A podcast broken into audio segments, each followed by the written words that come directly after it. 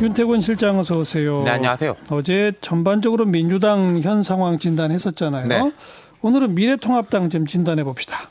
전반적으로 지금 미래통합당 상황 괜찮은 편이에요. 물론 이 괜찮다는 의미가 전보다는 낫다. 뭐 이 정도입니다. 뭐 민주당보다 상대적으로 우위다 이런 것도 아니고요. 여러 여론조사에서 양당 지지율 격차도 아직은 상당하고 그리고 이제 미래통합당도 큰 당이니까 위기 요인이 있죠. 예. 네, 어떤 위기 요인들? 보편적인 것하고 특수적인 게 있는데 보편적인 거라면 이제 공천 갈등 같은 거죠. 어디서든지 탈락자는 반발하고 또 전략 공천하면은 기존에 있던 사람들 반발하고 그러지 않습니까? 그렇죠. 미래통합당도 그런 것이 나타나지 않을 수가 없고 조짐도 이제 슬슬 나오고요. 네, 네. 불출마 선언은 계속 이어지죠. 예, 이게 이제 괜찮은 요인 쪽이죠. 그러니까요. 애초에는 민주당 쪽에 불출마 선언이 많았지 않습니까?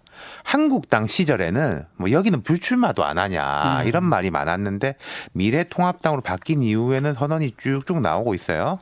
예. 그렇게 된 이유가 있을까요? 이게요. 불출마도 상황이 좋아야 오히려 나오는 겁니다. 어, 그러니까 야구 감독이 선수한테 희생번트를 지시하려면 주자가 있어야 희생번트를 되는 거 아니겠습니까? 네, 네. 주자도 없는데 희생번트 지시를 할 수도 없고 따를 수도 없죠. 음. 내가 불출마를 했을 때 남이라도 당선이 될 거냐? 우리 당 전체 승리에 보탬이 될 거냐?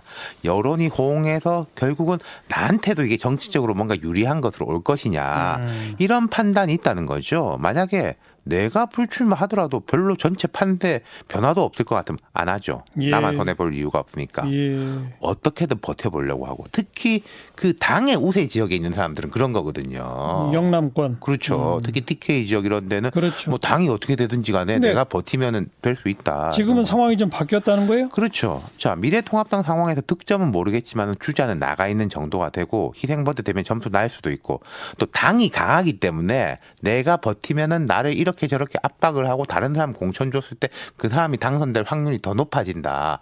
이런 복합적인 계산으로 해서 나오는 거죠. 예. 예. 지금까지는 근데 우선 PK 지역은 불출마가 많고 TK는 없었는데 그렇죠. 요즘 좀 변화가 또 있죠. 맞습니다. 부산 경남에는요, 특히 부산은 중진 의원 거의 전부입니다. 한두 명 남은 것 같은데 김영호 위원장이 부산 출신인 점도 한몫했고 그 여세를 몰아서 TK를 압박한 형국인데 여기도 물꼬가 터졌어요. 네. 김광림 의원 경북 안동의 삼선, 최교일 의원 경북 영주 문경 예천의 초선입니다. 두 사람 불출마 선언했습니다. 두 예. 지역 다 초강세 지역이거든요. 그렇죠. 뭐 당이 전반적으로 안 되더라도 나는 될 수 있다 이렇게 생각할 수 있는 지역이에요. 네, 실은 네. 여기서 불출마해서 의미가 있는 것이고 특히 김광린 의원이 제가 평가할 사안은 아니지만은 공관위에 대해 전체적으로 국민들 여론이 좋다. 힘을 보태야 한다. 이렇게 힘을 실었어요. 나가면서도 막 악담하고 나가는 경우도 있는데 이거는 덕담을 한 거죠. 이런 흐름은 이어질까요?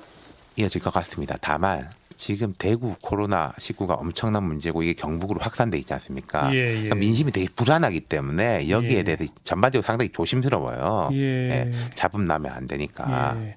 이런 불출마 같은 것이 이어지는 좋은 흐름. 네. 그다음에 또 좀 뭐 우려되는 건 뭐가 있어요? 우려되는 점은 이제 공천에 대한 기본적 반발 말고 미래통합당의 특수성이 있습니다. 지금 여러 집단이 헤어졌다가 다시 모였지 않습니까? 네. 한국당, 세보수당, 뭐 전진 4.0 여기서 이제 분란의 소지가 있죠. 벌써 벌- 터져 나왔죠? 예, 벌써 분란이 나기도 이현주 하고. 의원 영 부산. 영도 그죠? 한참 전부터 부산 영도 출마 의사를 피력했는데 부산 영도에는 한국당에서부터 예비 후보로 뛰고 한참 활동하던 사람들이 한 서너 명 돼요. 예, 전략 공천설이 나오자 반발하고 현재 지역구 의원은 이제 불출마 선언해 놓은 김무성 의원이지 않습니까? 예. 오려면 경선해야지 라고 예. 이야기하니까 이현주 의원이 또 강하게 받았죠. 반발을 하고 그랬죠. 요 유승민 의원도 뭐 문- 이 불똥이 그쪽까지 튄 그러니까요. 거죠. 이현주는 혜택 보고 뭐 세보수당 출신들은 밀리냐. 뭐 이해운 의원이 이제 서초가 지역구인데 이해운 뭐 컷오프 이야기 나온다 음. 이런 식에 대한 불만들이 제기가 되고 있는 거죠. 그러니까 예. 앞으로 미래통합당의 공천 갈등 한 세 가지 지역에서 이어 지점에서 이어질 겁니다. 세 가지. 예, 첫 번째 는 TK 미래통합당이 원하는 대로 순조롭게 불출마 선언이 이어지느냐. 음. 거기다가 약간 코로나 19 이런 거로 버티는 사람도 있을 겁니다. 예, 예. 민심이 안정돼야 되는데 맞아요. 지역에서 어. 내가 이제 오래 갈고 닦아서 내가 나가야 된다 이런 사람 두 번째는 아까 말씀드린 대로 뭐 누구 출신은 혜택 보고 누구 출신은 손해 보냐 음. 이런 차별 논란 그리고 세 번째는 영입한 인사들을 좀 괜찮은 대로 전략으로 배치할 때, 그러니까 넣을 때 불거지는 논란들이죠. 그렇죠. 예. 어느 출신이냐를 떠나가지고. 네. 예. 오늘은 누구에게 한마디? 김영우 위원장한테 말씀드려야죠. 네. 지금까지 잘하고 있습니다. 사실 좀 예상이 이상이에요.